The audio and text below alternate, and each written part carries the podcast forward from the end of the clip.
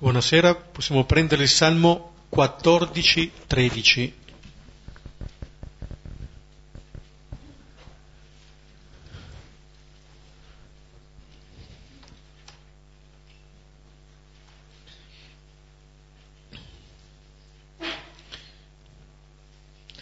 Lo pregheremo lentamente a due cori. Nel nome del Padre e del Figlio e dello Spirito Santo. Amen. Lo stolto pensa non c'è Dio, sono corrotti, fanno cose abominevoli, nessuno più agisce bene. Il Signore dal cielo si china sugli uomini per vedere se esiste un saggio, se c'è uno che cerchi Dio. Tutti hanno traviato, sono tutti corrotti, più nessuno fa il bene, neppure uno. Non comprendono nulla tutti i malvagi che divorano il mio popolo come il pane. Non invocano Dio tremeranno di spavento, perché Dio è con la stirpe del giusto. Volete confondere le speranze del misero, ma il Signore è il suo rifugio. Venga da Sion la salvezza di Israele, quando il Signore ricondurrà il suo popolo, esulterà Giacobbe e gioirà Israele. Gloria al Padre, al al Figlio Figlio e allo Spirito Santo, come era nel principio e ora e sempre, nei secoli dei secoli. Amen. Questo salmo, di cui il Salmo 53 costituisce quasi un doppione, viene ripetuto nel Salterio ad indicarne anche eh, l'importanza, le cose ripetute in genere sono importanti, anche fatichiamo a comprenderle, ci illustra il pensiero di non tanto dell'ateo ma dello stolto, colui che dice che non c'è Dio, da questo principio deriva la corruzione sulla terra e il Signore, cioè questa immagine si affaccia dal cielo per vedere se c'è uno saggio. E il saggio chi è? Uno che cerca il Signore. Fondamentalmente questo saggio sarà chi si riconosce cercato da questo Signore che si china sugli uomini. Uomini che sono accomunati dal compiere il male. Tutti hanno traviato, sono tutti corrotti. Forse potrebbe dire meglio, tutti abbiamo traviato, siamo tutti corrotti. E poi continua il Salmo dicendo che Dio è con la stirpe del giusto. Allora verrebbe da chiedersi ma chi è questo giusto se tutti hanno traviato, se sono tutti corrotti? E il giusto di cui si parla al versetto 5, al versetto 6 diventa il misero. Volete confondere le speranze del misero, ma il Signore è il suo rifugio. Allora per il salmista la giustizia dell'uomo è riconoscere da un lato la propria miseria, ma dall'altro riconoscere che in questa miseria il rifugio viene dal Signore. Ecco allora l'invocazione finale. Venga da Sion la salvezza di Israele. Ecco, ed è questa salvezza del Signore che riconduce il suo popolo. Quel principio di comunione è questo Signore che salva. Il principio di comunione non è la buona condotta perché tutti abbiamo traviato, ma questa, co- questa condizione di comune miseria ci porta a riconoscere un Signore che viene per ciascuno. Allora dire il giusto, dire il misero, significa dire la stessa cosa, la stessa persona. L'importante che questo misero eh, non si lasci rubare, per usare uno dei termini che abbiamo sentito in questi tempi, la speranza, che è esattamente nel Signore che viene. Salmo che ci introduce al brano di questa sera, Marco 14, 27, 31.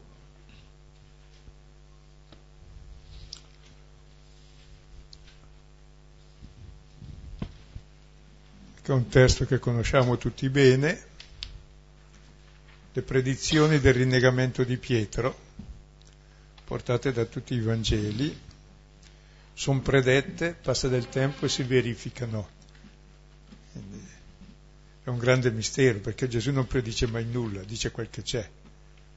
Nel caso di Pietro e dell'asinello predice. E con questo testo entriamo nel più grande mistero del cristianesimo, se riusciamo, che è ciò che ha capito Pietro. Cioè il mistero dove tutto il male è comune a tutti e il male non vince sul bene, il bene è uno scandalo che fa cadere tutti, anche tutti i buoni. E in Pietro vediamo il, se in Giuda abbiamo visto il male da cui essere salvati, e salvare dal male è abbastanza facile, è come un medico, c'è un malato che vuole guarire, lo cura, basta. Ma curare uno che dice io sto bene, non c'è nessuna malattia, e sta peggio dell'altro. Cioè il vero male è più quello di Pietro, che è il male della persona religiosa, che dice io sono bravo, gli altri no. Avrò anch'io le mie fragilità, sbaglierò qualche volta anch'io, ma io mica sono come Giuda, io non sono, io non sono come gli altri. E il religioso è il peccatore ha la stessa immagine di Dio, solo che il religioso ce l'ha più perversa. Perché il peccatore almeno non, usa condannare, non osa condannare, in genere. Il giusto sì. Quindi vediamo questo che sarà il, il nocciolo della nostra conversione, che non è mai compiuta da persone credenti e religiose, come tutte le religioni che credono in Dio, che è giusto, che retribuisce, a qualcos'altro, alla fede in Gesù Cristo, che non è più una religione. Leggiamo il brano Marco 14, 27, 31. E dice loro Gesù, tutti sarete scandalizzati, perché sta scritto, percuoterò il pastore e le pecore saranno disperse. Ma dopo che sarò risuscitato vi precederò in Galilea. Ora Pietro gli diceva, anche se tutti saranno scandalizzati, io però no. E gli dice Gesù, Amen ti dico, tu oggi, in questa stessa notte, prima che il gallo canti due volte, tre volte mi rinnegherai. E lui all'eccesso parlava, anche se bisogna che io muoia con te, non ti rinnegherò. Ora lo stesso dicevano anche tutti. Ecco, prima il contesto immediato, ci troviamo nell'ultima cena, abbiamo visto prima la predizione di Giuda e poi l'Eucarestia, che Gesù celebra con Giuda, con Pietro, con tutti gli altri. E nell'Eucarestia si parla che quello è il sangue dell'alleanza, cioè Dio si fa alleato con queste persone qui.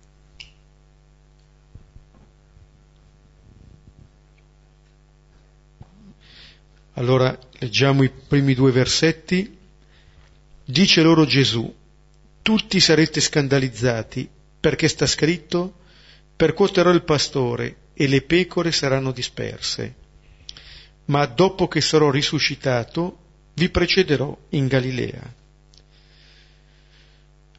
Il contesto si diceva quello del, dell'ultima cena, la volta scorsa siamo, ci siamo fermati sul, nell'ultimo versetto con Gesù e i suoi che cantando l'inno escono eh, dal cenacolo, si era, aperta, si era aperto questo racconto con la predizione della consegna da parte di Giuda e poi adesso c'è questo eh, richiamo da parte di Gesù allo scandalo.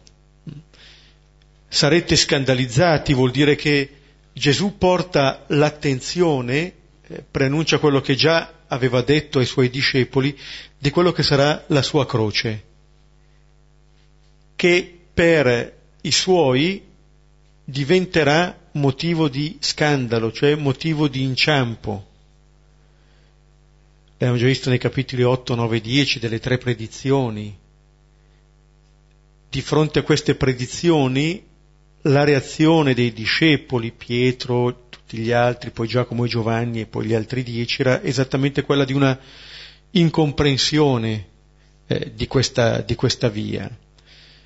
E questo scandalo deriva dal fatto che c'è qualcosa che uno non si aspetta, come un inciampo sulla strada. Uno inciampa perché no, non pensa, eh, pensa di andare via dritto e avviene qualcosa che richiama la sua attenzione. Questo qualcosa, tra virgolette, appunto la croce eh, di Gesù un Signore come loro non si aspettavano. E, e questo Signore, perché scandalizza i suoi, eh, perché loro si attendono, continuano ad attendersi un Signore diverso. Non un Signore che di lì a poco va a morire, non un Signore che si consegna, e allora intuiamo che questa difficoltà non è una difficoltà della testa. Fanno fatica ad accettare questo Gesù. Lo stanno seguendo, ma forse con qualche altra idea in testa. È bello che tutti, tutti sono scandalizzati, nessuno escluso, anche Maria. Fin dall'inizio si dice che non capiva queste cose. Quando Gesù in Luca ha detto non dovevo occuparmi delle cose del Padre mio, non capiva. E quando poi vanno per prenderlo dicendo ha bisogno di cure materne un po' perché? Perché è un po' fuori di sé. Perché non si fa così. E un Dio non deve far così. Un Dio che muore in croce da maledetto da bestemmiatore direi che ce n'è per tutte le religioni da scandalizzare noi siamo così abituati a dire che è così, ma in realtà pensateci bene, questo è uno scandalo, cioè è un assurdo. Noi vogliamo il Dio, un Dio diverso, vogliamo il Dio onnipotente, bacchetta magica, padrone di tutti, e noi vogliamo essere come Lui, fino a quando va bene, fino a quando non ci dà la decadenza dal cielo. Imitiamo tutti quel Dio. Tanto per dire, il peccato originale ce l'abbiamo tutti e di Maria si dice che fu preservata ante previsa merita, se no l'avrebbe avuto anche lei. Cioè nel senso che è così radicata in noi la falsa immagine di Dio, che per noi Dio è, è, è un'incognita assoluta, che si rivelerà sulla croce. E questo testo ci vuole fare entrare nella conoscenza di Dio dopo. Qui comincia il battesimo di Pietro. Sì, appunto fino a quel punto il rischio è che proiettiamo sul Signore quello che noi pensiamo che sia il Signore. Abbiamo visto anche con, con Pietro e con gli altri, ma questo continua. Cioè invece di accogliere il Dio che Gesù rivela, il rischio è quello di proiettare su Gesù un Dio creato a nostra immagine e somiglianza allora eh, il Dio che, eh, che noi proiettiamo è il Dio potente, è il Dio che domina, è il Dio che è onnipotente secondo un'immagine che è umana di onnipotenza. E questo appunto accennava prima Silvano nel capitolo terzo, i suoi dicono che, che è fuori di sé, i farisei gli erodiani lo vogliono uccidere, gli scribi dicono che è indemoniato. Questo Gesù viene rifiutato. Perché in un certo senso si pensa già di conoscere chi, come debba essere il Signore. Invece di accogliere questo Signore, pretendiamo che il Signore si adatti a quelli che sono i nostri schemi. E nessuno di noi partendo da noi stessi arriverebbe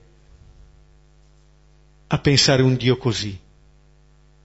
Perché questo è motivo di scandalo è veramente motivo di inciampo. E si dice il perché, percuoterò il pastore. Cioè, il pastore è il modello, il re pastore, no?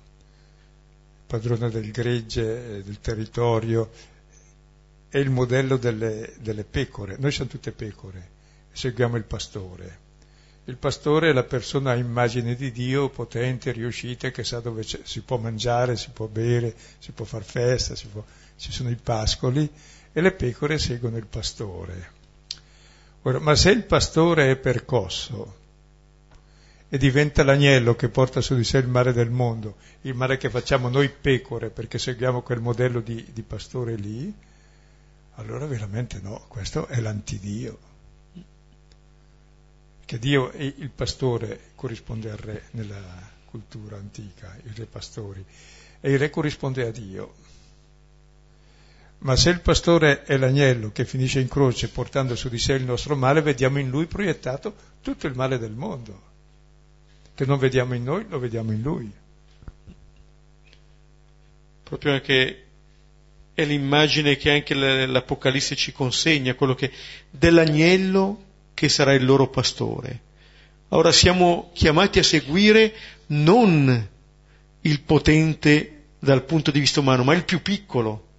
Vuol dire che le pecore sono chiamate a seguire l'agnello. Paradossale. Noi ci aspetteremo un Dio all'ennesima potenza, proiettando appunto la nostra immagine di potenza, quello che si rivela è l'agnello. Il Battista nel Vangelo di Giovanni nel primo capitolo lo indica proprio così, presente così, ecco l'agnello di Dio. Questa è l'immagine. L'immagine della bestia dell'Apocalisse era quella della pantera, questa immagine così. Ma così viene, così è il Signore. E perché un Dio debole cosa me ne faccio?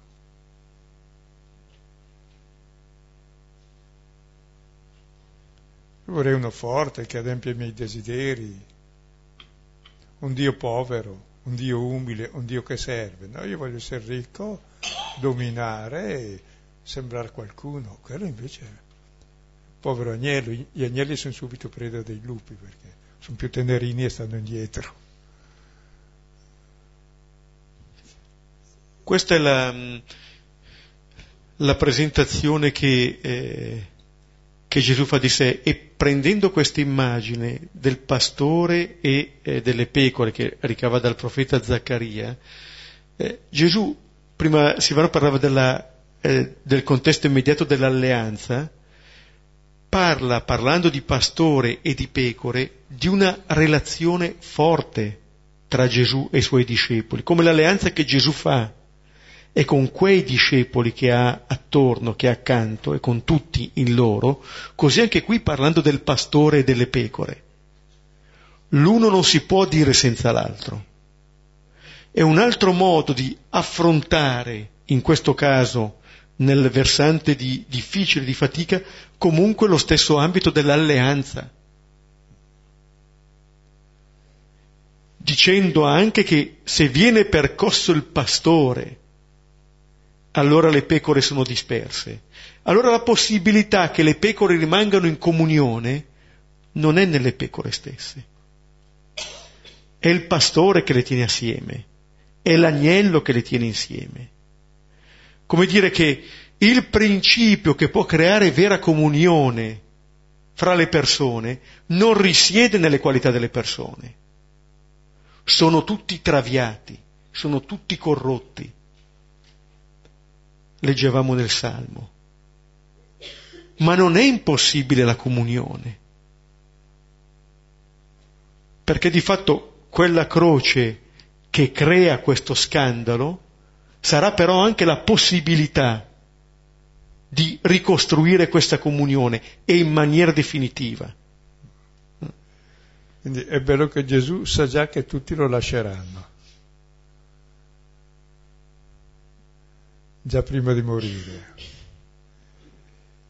E proprio loro promette, dopo la mia risurrezione vi precedo in Galilea, cioè seguiti me, risorgerò e sarò in Galilea e vi chiamo, voi che mi avete rinnegato, voi che mi avete abbandonato, vi richiamo ancora già in anticipo quando sarò risorto. E difatti dirà alle donne, dite ai miei discepoli e a Pietro che li precedo in Galilea, dirà il risorto. Anche a Pietro che diceva io no. Cioè, in fondo Gesù dice a, a tutti i discepoli, non solo a Giuda, che tutti loro non sanno che farsene di lui. Perché? Perché non è un uomo, è Dio e Dio è fatto così e rivelerà chi è Dio. E adesso vediamo le reazioni di Pietro e poi cercheremo di capire cosa ci sta dentro. Mm-hmm. Pure si può dire qualcosa in anticipo proprio sull'agnello, che l'agnello di Dio rivela in fondo, è colui che porta su di sé il male del mondo. Ora, che Dio sia quello che porta su di sé tutto il male del mondo, a noi risulta un mistero impossibile, perché Dio sta bene, è sempre stato bene e con la bacchetta magica ci fa star bene. Noi però conosciamo la sofferenza, l'odio, la morte, le guerre, le divisioni, l'angoscia. Bene, se voi avete un figlio così, il male lo sentite voi, più di lui, al limite. Noi abbiamo abbandonato Dio che ci ama, il male dell'abbandono di Dio lo sente Dio in modo infinito. Quindi davvero Dio è la visibilizzazione di tutto il nostro male. Quindi è l'abisso di tutta la nostra miseria. E proprio in questo abisso rivelerà la sua misericordia, cioè la sua santità, la sua diversità che sa farsi carico di ogni male e solo così ci riscatta, perché noi il male ce l'abbiamo, anche se facciamo finta di no. E lì noi conosciamo noi stessi come amati infinitamente da Dio e Dio come amore infinito che può caricarsi di qualunque immondezza, di qualunque miseria, e più è grande la miseria, più è grande la misericordia e più è grande la conoscenza di Dio. E appunto eh, questa misericordia qui si attua non lasciando l'ultima parola all'abbandono da parte dei discepoli, eh, ma c'è un appuntamento, un nuovo ritrovarsi. Dopo che sarò risuscitato vi precederò in Galilea, come dire, ritorno ad essere il pastore, l'agnello che guida. E li precede in Galilea, come dire, dove noi andiamo siamo già stati preceduti, è passato, è lì. E li precede in Galilea, vale a dire che l'incontro sarà nel luogo di dove queste persone abitavano. Non è che li porti chissà in quale regno, ma la grande possibilità è di vivere la nostra realtà preceduti da questo Signore, da questo Gesù, che diventa davvero l'agnello che li guida alle fonti della vita il vero pastore. Attraverso Pietro entreremo lentamente in questo grande mistero eh, del Dio debole che è l'unica possibilità di salvezza, anche di Dio. Vediamo il versetto 29. Ora Pietro gli diceva, anche se tutti saranno scandalizzati, io però no. È chiaro? Cosa vuol dire Pietro? Io sono bravo. Adesso tu andrai a morire, non so perché, affari tuoi, però te l'avevo già detto che non dovevi far così, poi mi hai chiamato Satana, quindi ti dico più niente. Però sappi che io sono una persona per bene e non mi scandalizzo di nulla ciò che fai. Tra l'altro so che ne fai tanti, ma te la caverai. Però sotto c'è qualcosa di più. Sappi che io ti sono fedele lo stesso anche se sei così. Sappi che io non sono come gli altri. Io no. Gli altri si scandalizzano, io no. Cosa c'è sotto? Emerge qui in Pietro eh, quello che si diceva all'inizio, questa è la persona, tra virgolette, il presunto giusto, eh? l'uomo religioso, e lo si vede subito dal fatto che condanna gli altri. Arriva subito in rivalità, in competizione con gli altri, quasi a dire io mi distinguo dagli altri. Come dire, io leggo negli altri la possibilità che si scandalizzino, ma non lo vedo in me. Affermo una mia identità, può essere di persona, può essere di gruppo. Anche nel Vangelo abbiamo trovato quando prima litigavano tra di loro, capitolo 9, allora Gesù li, su chi fosse il più grande, allora Gesù eh, rivolge loro alcune parole, allora poi Giovanni fa coraggio e dice sì, c'era uno che faceva delle cose buone, gliel'abbiamo impedito perché non è dei nostri. Cioè continuamente mettere dei paletti che ci distinguano dagli altri. La fatica di dire quello che il salmista diceva, di riconoscere la nostra comune condizione perché questo spaventa. Mentre il profeta Elia, nel primo libro dei Re, al capitolo 19, quando scappa impaurito dalla minaccia di Jezabele e di Acab, non ce la fa più, si sdraia sotto una ginestra e dice basta Signore, prendi la mia vita perché non sono migliore dei miei padri. Fino a quel momento lì pensava di essere migliore.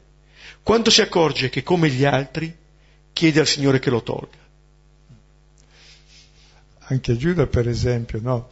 È quasi più decoroso, dice ho sbagliato e pago. Pietro dice io non sbaglierò.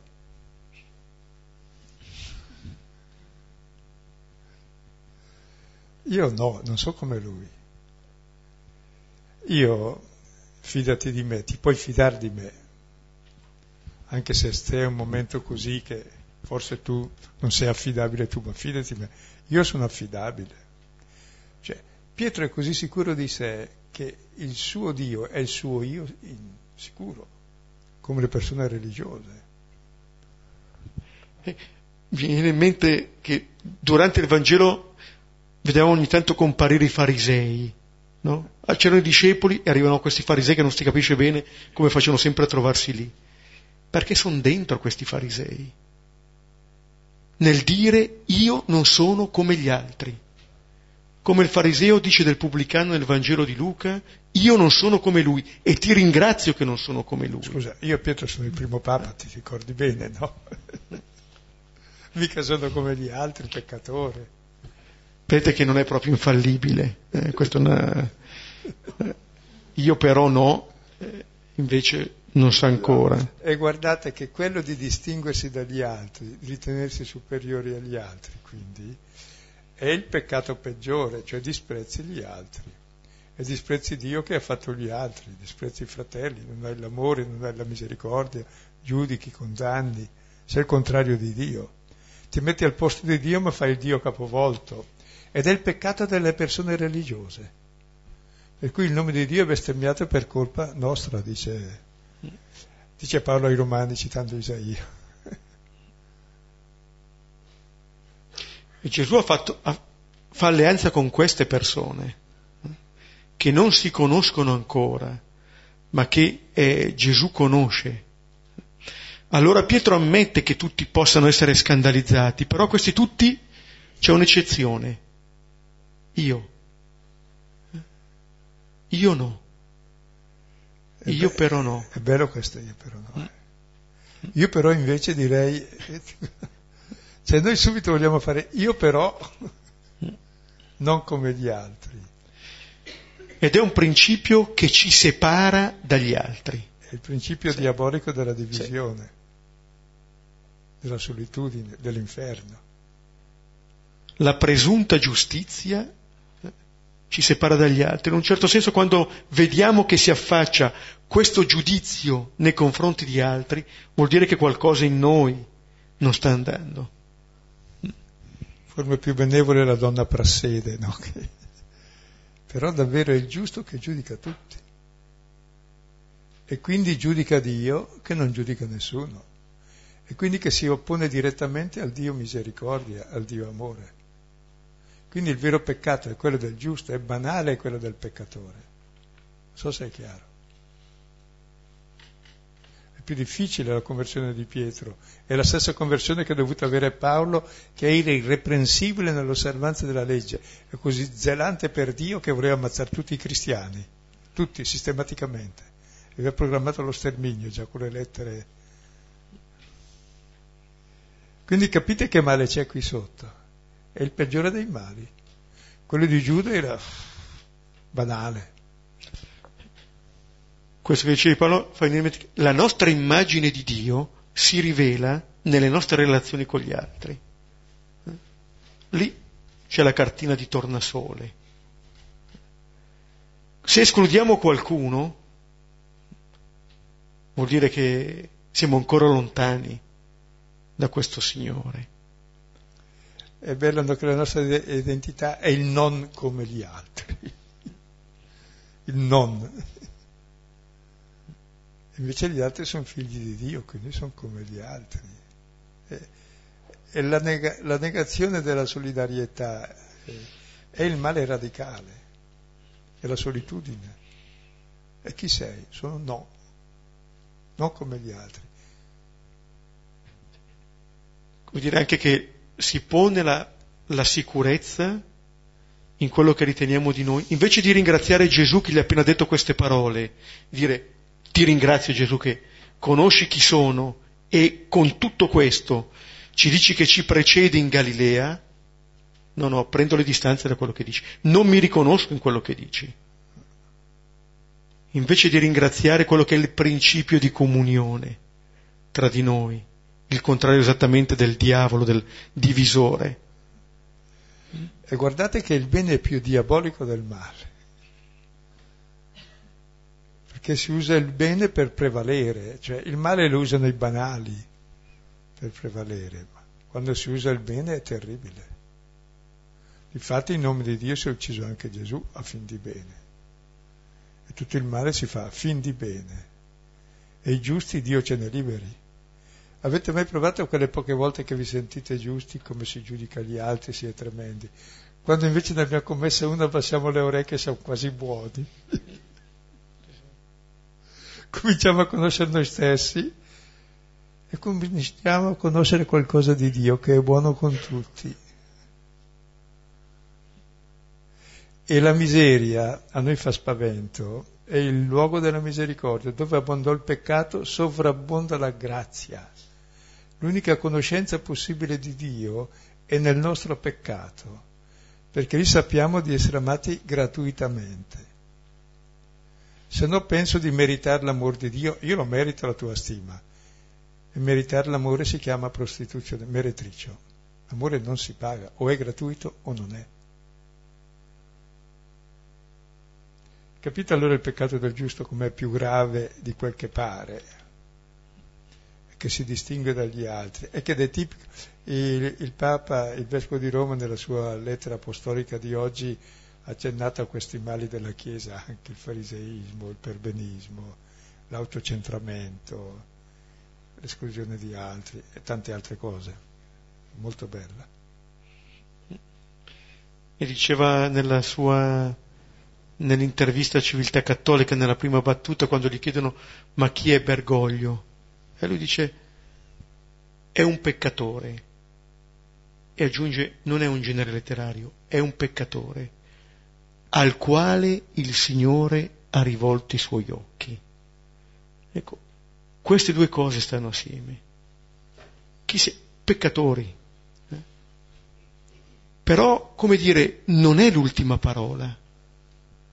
C'è un'altra parola che consente a questo peccatore di continuare a vivere e di riconoscere ogni altra persona come fratello, perché quello è il principio vero, quello che ci accomuna.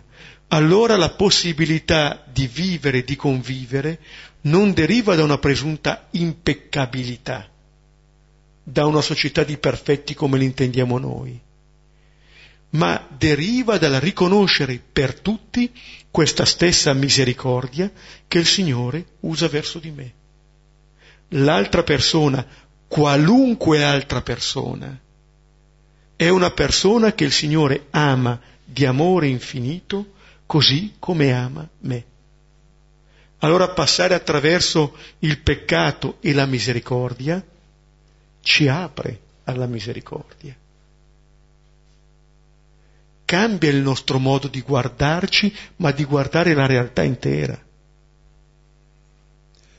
E ricordate Luca 7:36, quella storia di un fariseo che invita a pranzo il Signore, Gesù, e c'è quella prostituta che viene lì sui piedi, glieli bacia, glieli lava con le lacrime, asciuga i capelli, mette il profumo e va avanti così. E l'altro il fariseo che dice, se sapesse che donna è, io lo so. Vuol dire che non è profeta, cerca di giustificarlo. Allora Gesù gli dice, Simone, guarda che il fariseo si chiamava, guarda caso, Simone, ho qualcosa da dirti.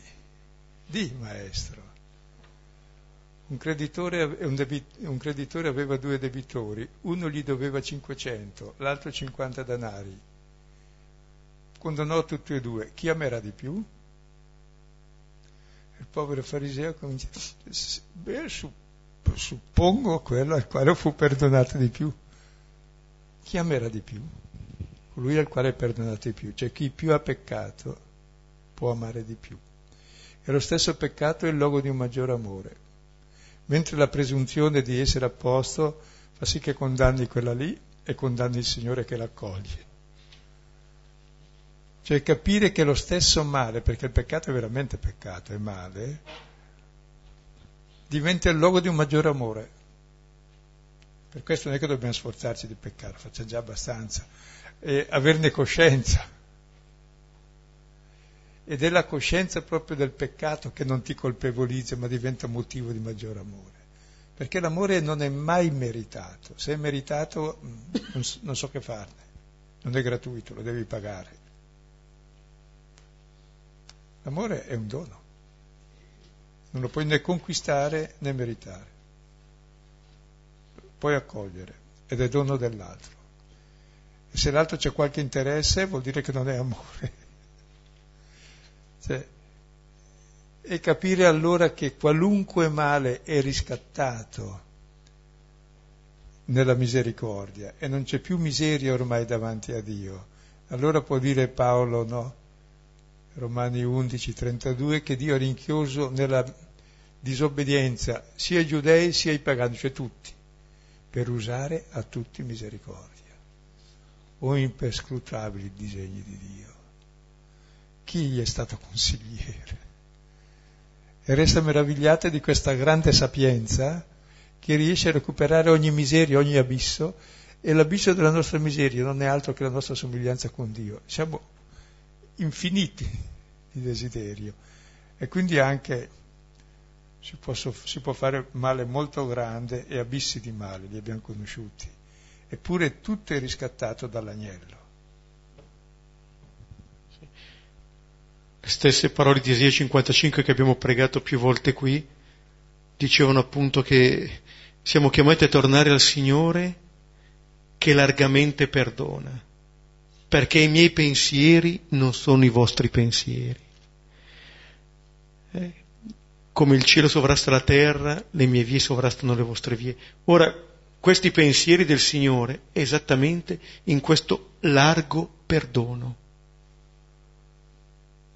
Ecco, questo è, è il Signore, che diventa poi esperienza personale, non tanto una verità enunciata diventerà per queste persone la possibilità di riprendere vita. Allora non è tanto la distanza, quella di cui parla Isaia, ma dice l'infinita compassione del Signore verso i suoi. E dice che invece le nostre sono altre vie, chiamate a purificarsi nell'esperienza della misericordia ricevuta. Proprio il male in noi riconosciuto diventa il luogo di amore infinito. È il luogo della conoscenza di Dio come amore infinito e di noi stessi come amati infinitamente. Quindi è il vero luogo dell'identità. Quindi anche il male non ci spaventi più. Cioè, ma è un luogo recuperato ogni miseria è recuperata dalla misericordia di Dio e poi anche noi siamo chiamati a diventare misericordiosi come Lui, come il Padre, dice Luca. E quando Luca dice diventate misericordiosi come il Padre vostro è misericordioso, Luca rifà il verso al centro della legge di tutto l'Antico Testamento che dice siate santi perché Dio è santo. È santo vuol dire che ha nulla a che fare con nessuno, è diverso, è diverso, è diverso, separato. E qui dice il contrario, perché è santo Dio? Perché è diverso? Perché è mischiato in ogni miseria, questa è la sua alterità. Non si spaventa di nulla.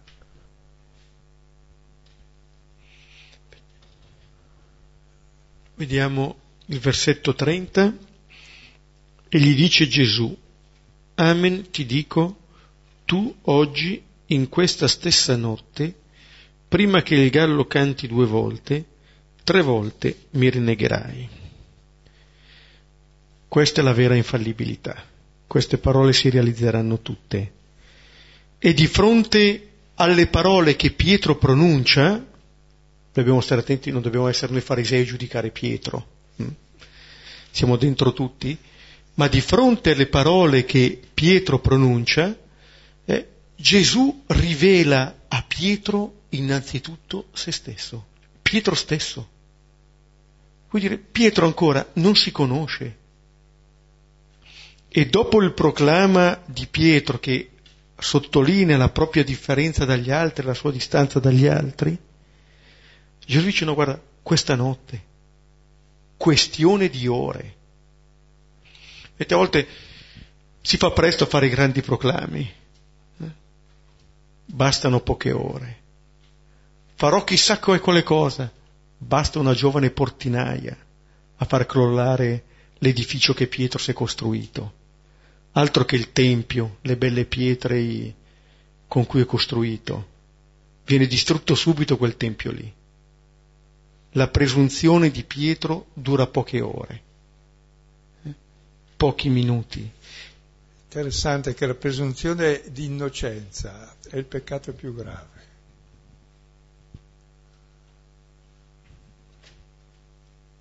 C'è solo l'agnello di Dio che è innocente perché ha portato tutto il male del mondo. Ognuno di noi almeno può dire, insomma, il male che mi capita più o meno me lo merito e anche di più, più o meno. Però non mi interessa perché c'è qualcosa di più grande del male, c'è il bene e c'è il perdono che Dio accorda. Però quella di non conoscere l'errore e il male, ritenersi innocenti, è l'assoluta incoscienza. Vuol dire che manca di conoscenza di sé in modo assoluto, o è l'assoluta menzogna. La grande sapienza, chi conosce il proprio peccato diventa saggio, non, diventa, non ha sensi di colpa diventa saggio, conosce la propria verità, conosce la verità degli altri, conosce che c'è una verità superiore perché al peccato corrisponde il perdono, cioè l'amore più forte. Non è il senso di colpa, quello lì è semplicemente quando sei autoriferito. E qui Gesù dice a Pietro che appunto quello che lo salva non è l'amore che Pietro ha per il Signore, esattamente il contrario. Ciò su cui può costruire è l'amore del Signore verso di Lui. Lo, lo si diceva prima anche a proposito di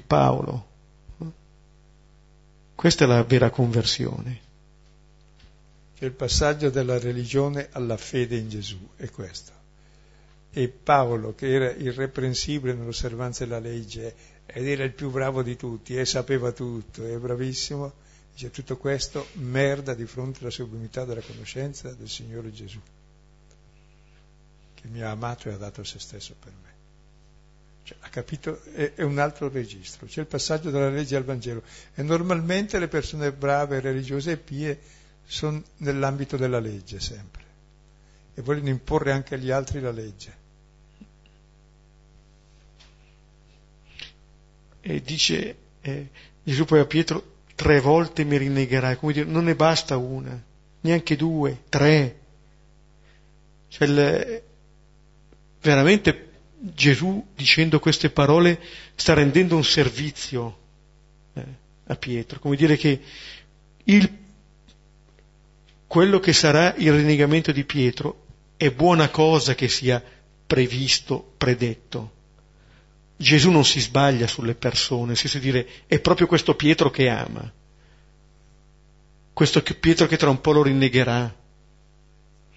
Ma in un certo senso il perdono qui viene già dato in anticipo. Questo potrà ricordare Pietro. Cioè Pietro potrà testimoniare la fede perché? Perché è stato infedele. Eppure il Signore è stato fedele a lui che è stato infedele. E la fede che cos'è? Non essere fedeli, è che Dio mi è fedele. Quando si dice il giusto vivrà di fede, oh che grande fede che ho, sono giusto. Il giusto vive per fede, si intende della fedeltà di Dio a lui. Quello che ha capito è che Dio mi è fedele perché, anche se io lo rinnego, lui non può rinnegare se stesso. Lui è amore gratuito e fedeltà, mi ama, non mi può rinnegare. Quindi vivere di fede vuol dire non che io ho una grande fede, ma Dio ha una fede infinita in noi, ci ama e si consegna a noi così come siamo e ci è fedele sempre. Allora chi mi può separare? questo dice Romani 8, 35, ma anche il profeta Osea, eh, quando dice di fronte al popolo che è duro convertirsi, in Osea 11, come potrei abbandonarti? Il mio cuore si commuove dentro di me, il mio intimo freme di compassione. Non darò sfogo all'ordore della mia ira, perché sono Dio e non uomo, sono il santo in mezzo a te e non verrò nella mia ira. Proprio perché il Signore è fedele a se stesso, non ci abbandona, non può non essere fedele a se stesso. E lì sta parlando del suo popolo come di un suo figlio. Ma penso che sia vero per ogni genitore. Suo figlio è suo figlio. Allora o noi abbiamo di fronte un'immagine di un Dio padrone, o accogliamo questo Dio che è padre. e che consegna se stesso, potremmo dire per certi aspetti, perde se stesso perché il figlio si ritrovi. A tal punto Gesù sta dicendo queste cose a Pietro. Qui siamo al centro del Vangelo.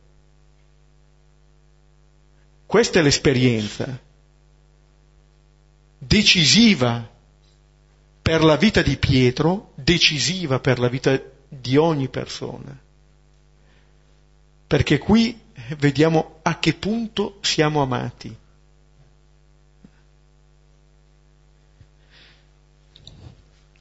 Appunto sottolinea che questo predire eh, il suo rinnegamento è proprio segno del massimo amore, cioè non è che ti ho preso perché ti pensavo bravo, buono, amico fedele, poi dopo ti sei sbagliato per caso, vabbè sai, a tutti capita e io ti accetto lo stesso. No, so che tu sbagli, so che tu mi rinneghi, non perché ti rinnego migliore e ti ho scelto, ma perché sei quel che sei, uguale agli altri, un po' peggio.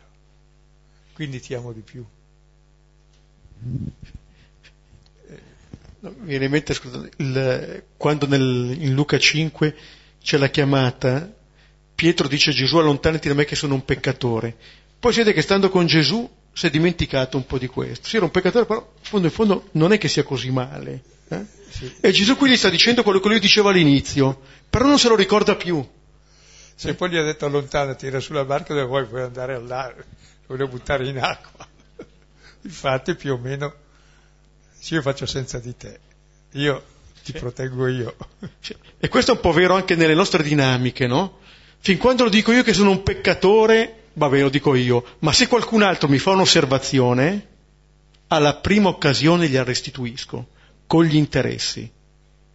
La fatica di ascoltare la stessa verità da altri. Avete mai sentito le messe quando celebra il vescovo? Eh? E lui, quando celebra, dice, e per me indegno tuo servo. Proviamo a dire noi la messa, a dire, e ti prego per quell'indegno tuo servo di vescovo, lo nomino, papa vescovo, perché dice lo stesso anche lui. E lì la prova della verità. Sì. Eh, se, non, se, Pietro non, se Pietro non avesse rinnegato non si sarebbe salvato, sarebbe stato il perfetto religioso che non sarebbe voluto entrare in paradiso come certe persone, certi movimenti, perché solo noi che siamo bravi possiamo entrare, gli altri no. Deve fare il paradiso apposta per Pietro.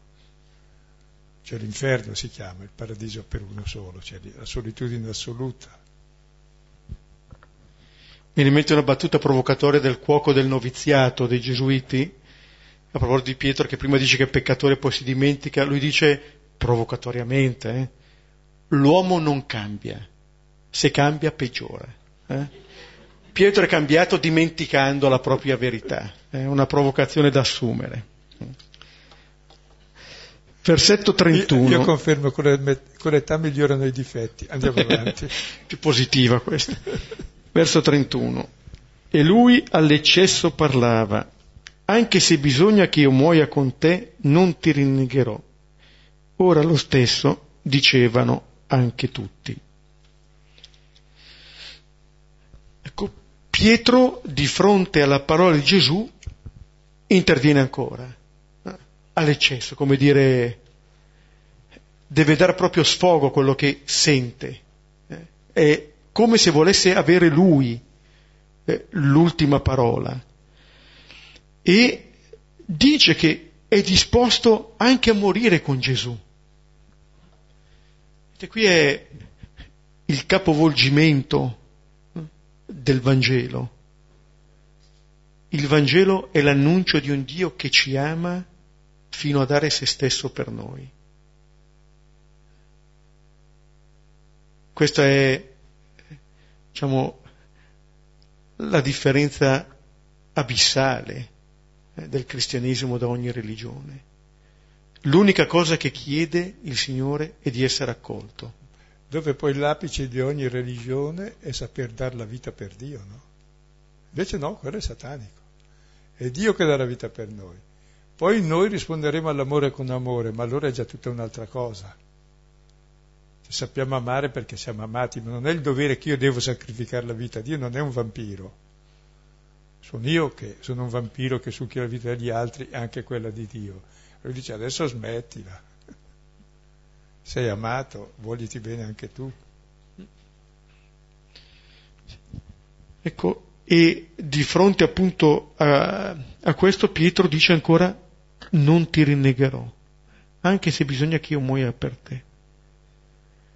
Di fronte a questa proclamazione eh, di apparente fedeltà a Gesù, eh, emerge lo stretto legame di Pietro eh, col, con se stesso.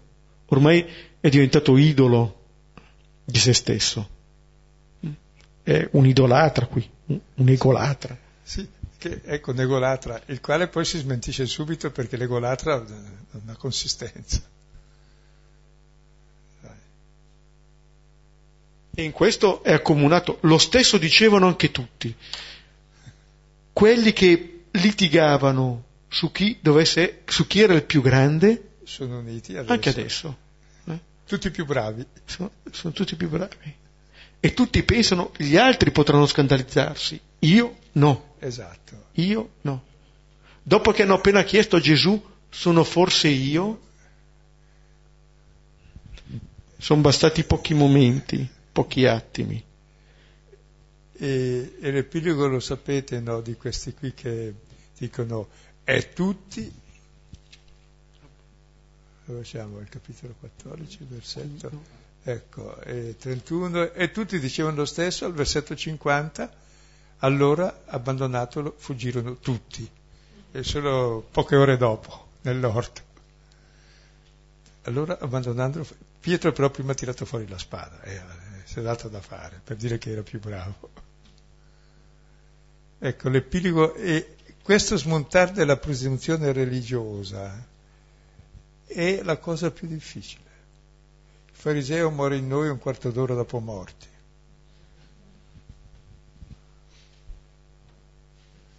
Se per caso siamo un po' bravini, ma anche i peccatori hanno le loro presunzioni, addirittura di essere innocenti.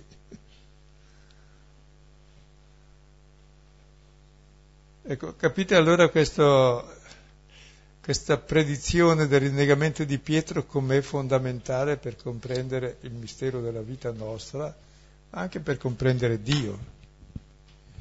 E anche il male del mondo che si fa non perché siamo cattivi, siamo così. Abbiamo al centro il nostro io e che è il nostro Dio, allora siamo in conflitto gli uni con gli altri e ci ammazziamo, ma io no. E alla fine il povero Dio che ama tutti come figli è quello che patisce la morte di tutti. E sarà il pastore percosso che li precede però in Galilea, nella vita quotidiana, per riunirli tutti come fratelli. Questa è l'alleanza che Gesù fa con queste persone. Quindi, ecco, invece di dire io no, vedete il Vangelo procede per identificare identificazione, cioè dovrebbe identificarci adesso con Pietro. Io sì, sono così. Ci fermiamo qui, rivediamo il testo e poi condivideremo.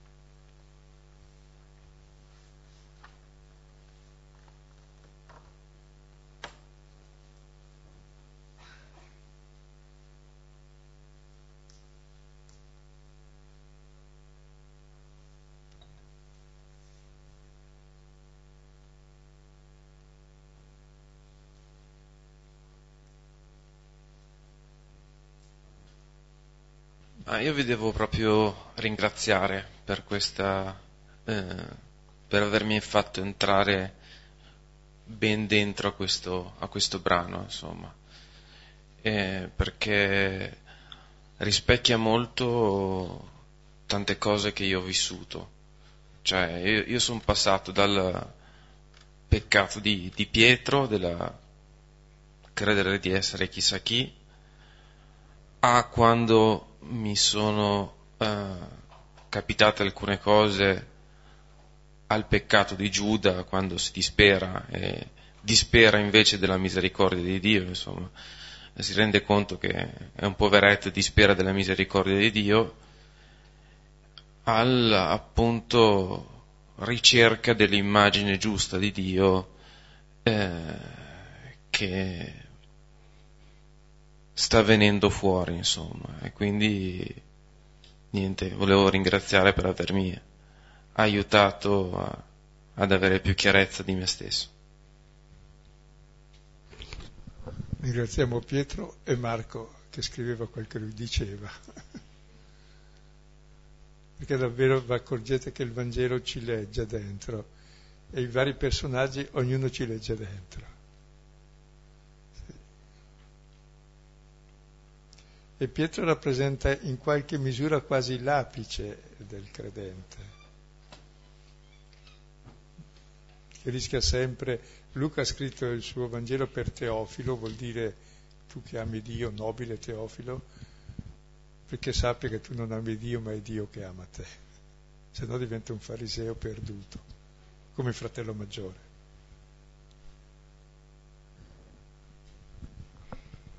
E a me ha colpito ehm, il fatto che i discepoli si rifugino eh, nella menzogna, nel mentire a Gesù, ma in fondo a se stessi, nel dire no, io non, non sono come gli altri, non cadrò. E, e per contrasto come invece non abbiano il coraggio di dire la verità che dice Gesù, che è quella che, che, tutti, che tutti cadiamo. E mi colpisce come in realtà effettivamente sia una verità più, cioè sia un, questa verità sia un rifugio più, più quieto eh, della menzogna del dire no, io no, sono diverso, io, no, io non cadrò ma come ci sia più, più pace nel dire sì, sono, so che cadrò, so che cado, ma, ma, ma che c'è qualcosa che va oltre.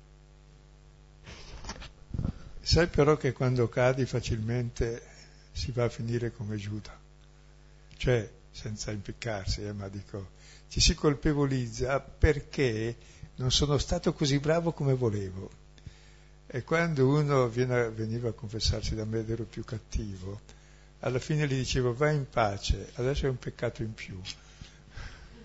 Che, cioè, che credi che ti sei messo a posto con Dio perché sei reo confesso. Non sei venuto per riconoscere la misericordia di Dio, perché ti sentivo che ti mancava qualcosa alla tua perfezione, perché tu hai rotto la tua immagine, adesso la ricucisci un po' eh, mettendola a posto attraverso così la confessione, un gesto di... Rare volte si arriva a, a vivere proprio lo stesso peccato come luogo di grazia e bisogna arrivare lì. E Paolo dice tanto che per tre volte nelle lettere ai Romani dice non per questo dobbiamo peccare, perché se no accusano allora pecca. No? E avere la coscienza del male che è in noi e non meravigliarsi, siamo tutti uguali.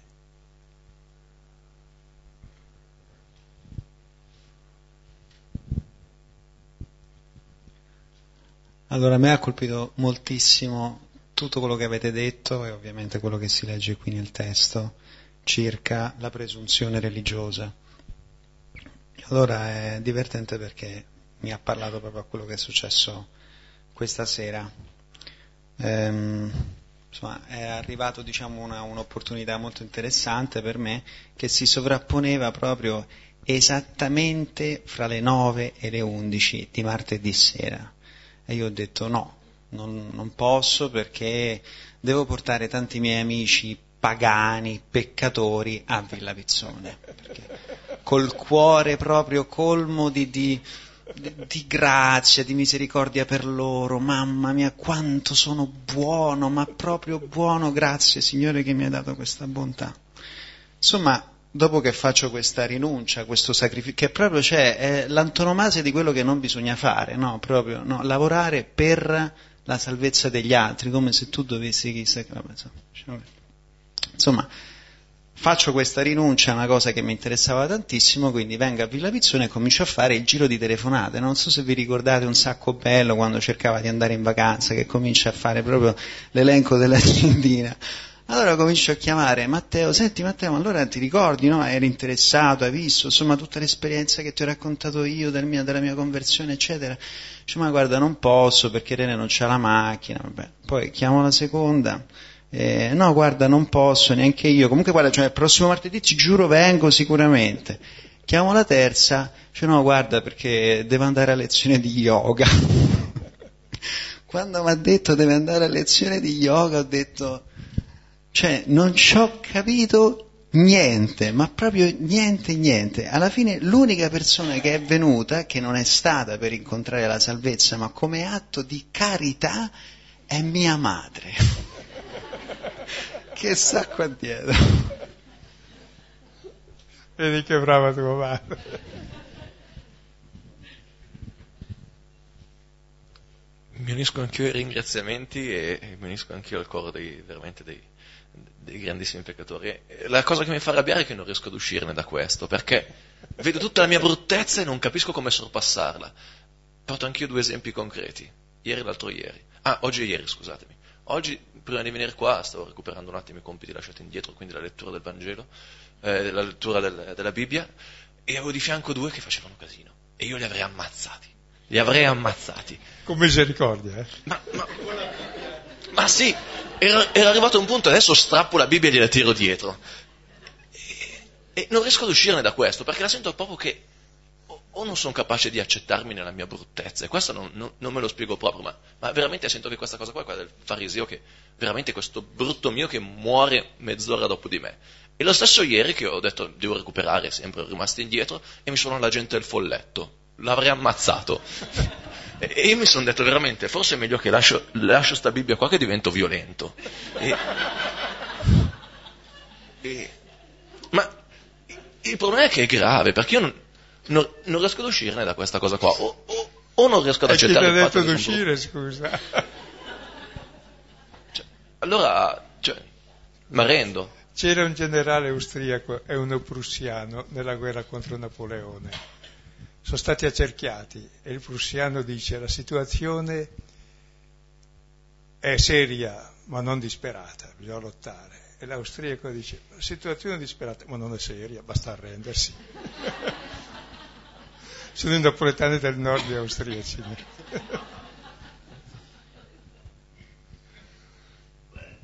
Dobbiamo arrenderci all'evidenza.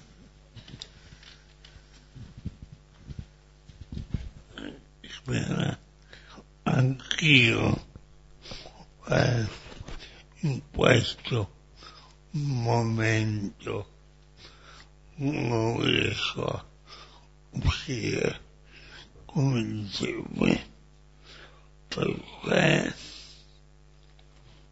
mi chiedo che quello che avete detto voi questa sera, anch'io dico grazie, ma nel momento in cui dico grazie a voi, me lo sto prendendo con tutto quello la Chiesa ufficiale, i preti, i catechisti, i buoni, mi hanno insegnato per la vita, per mi hanno fatto sentire quando io peccavo all'epoca del ma allora va, va la Chiesa, cosa mi ha insegnato?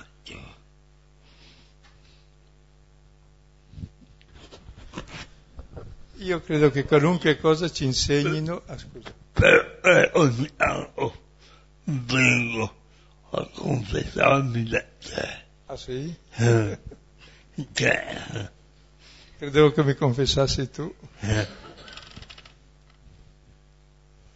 Ma io penso qualunque cosa ci insegnino, impariamo sempre la stessa cosa, cioè all'incontrario.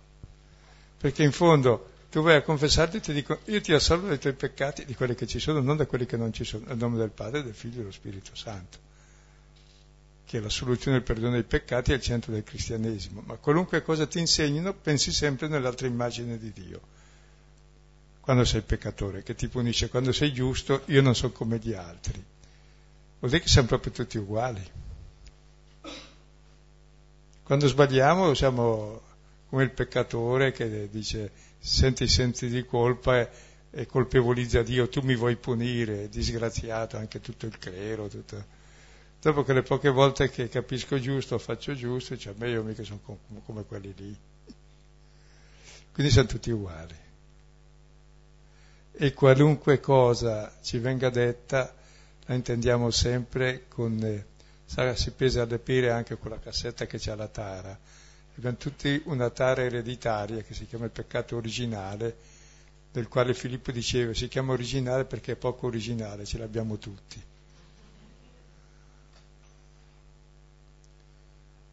C'è questo stile di Pietro, insomma, ecco, ce l'abbiamo tutti, anche quello di Giuda, e poi vedremo altri ancora, quindi.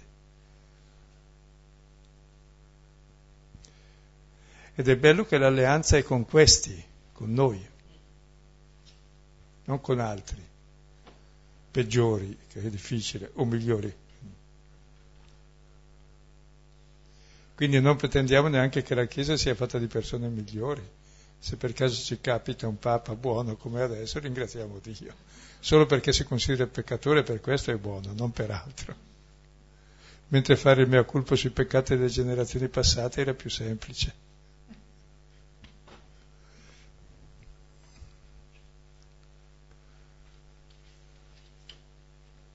Vedo un sorriso maligno. Eh.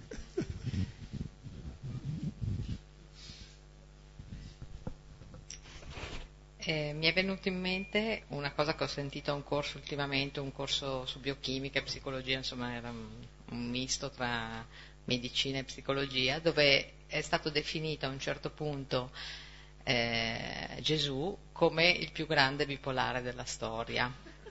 Io mi sono messa a ridere in cuor mio perché... Esatto perché dicevano sì, perché la settimana prima era tutto contento entrando a Gerusalemme tutto in festa e dopo era distrutto. E dico, beh, comunque la situazione era cambiata, chi l'avevano... e non ho commentato anche perché non era eh, chiaramente il posto.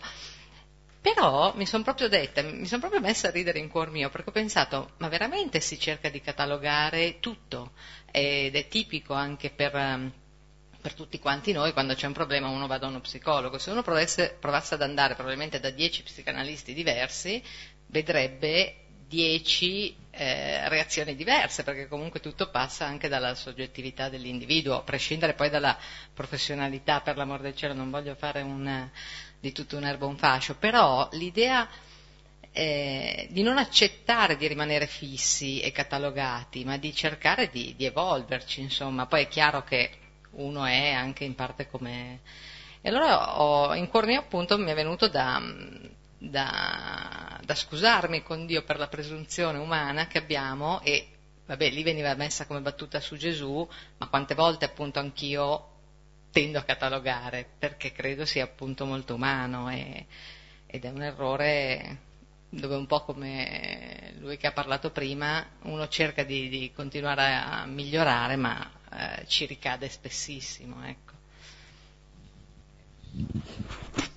Il vantaggio di questo testo sulle dottrine è che non è una dottrina, sono dei racconti. I racconti poi soprattutto fatti di tanti verbi che sono trasformazione e per identificazioni successive ti senti letto e riletto sempre in modo buono e benevolo ma nella tua verità non, non c'è nessuna condanna, anzi vi precederò in Galilea. Quindi.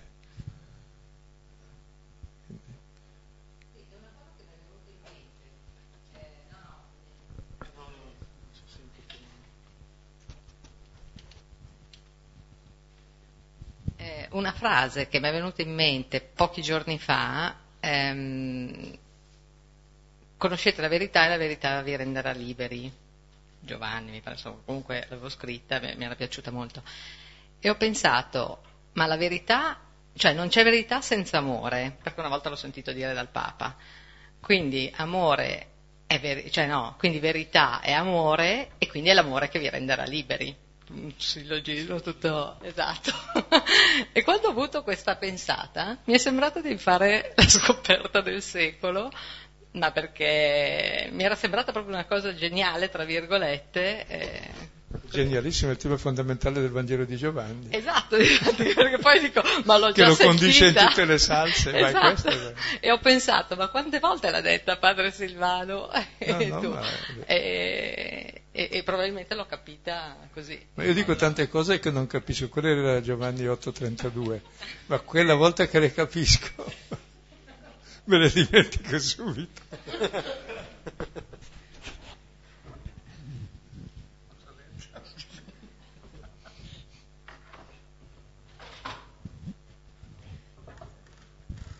Concludiamo pregando. Padre nostro,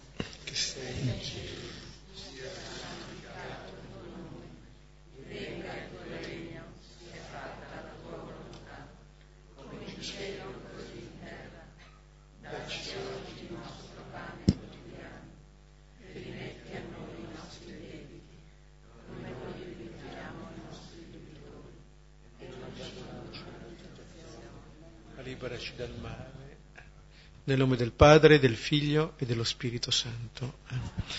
Buonanotte, arrivederci.